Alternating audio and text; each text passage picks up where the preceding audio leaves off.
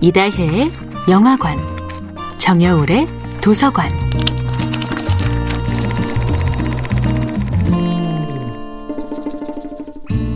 안녕하세요. 여러분과 아름답고 풍요로운 책 이야기를 나누고 있는 작가 정여울입니다.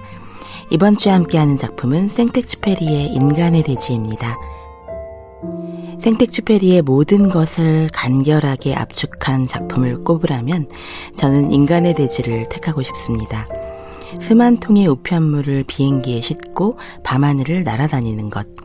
사하라 사막의 초소를 지키며 거칠고 무뚝뚝한 무어인들조차 어린 왕자처럼 길들였던 것.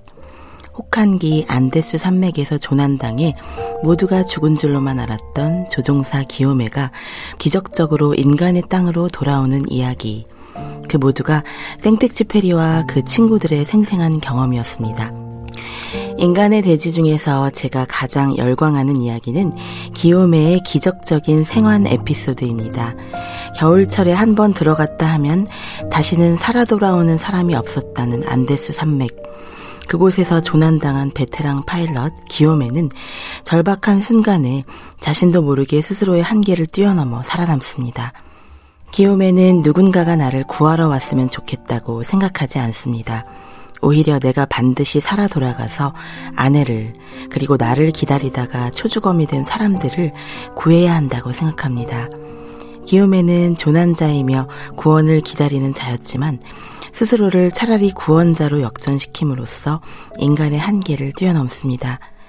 그는 영하 40도를 오가는 살인적인 추위 속에서 걸을 때마다 발이 계속 부어오르는 상황에서 칼끝으로 구두 속을 조금씩 잘라냄으로써 점점 부어가는 발을 신발 안쪽으로 기어이 구겨넣습니다. 아내가 보험금을 타려면 자신의 시체가 발견되어야 하는데 안데스 산맥의 이름 모를 능선에서 자신이 죽어버리면 자신이 실종자로 분류되어 최소한 4년간 보험금 수령은커녕 생활 자체가 어려워질 아내를 생각하니 도저히 죽을 수 없다고 생각한 것입니다. 그 험난한 눈보라 속에서 그는 자신의 고통보다는 아내의 고통이 더 클 것이라고 생각합니다. 그리고 최악의 경우 자신이 죽더라도 시체가 구조대의 눈에 잘 띌 수 있도록 높은 바위 위에 올라갈 수 있기라도 바랍니다. 조난당한 기욤에는 오히려 인간의 대지에서 자신을 기다리며 피가 말라가는 살아있는 사람들을 조난자로 생각함으로써 세상 누구보다도 강인해질 수 있었던 것입니다. 정여울의 도서관이었습니다.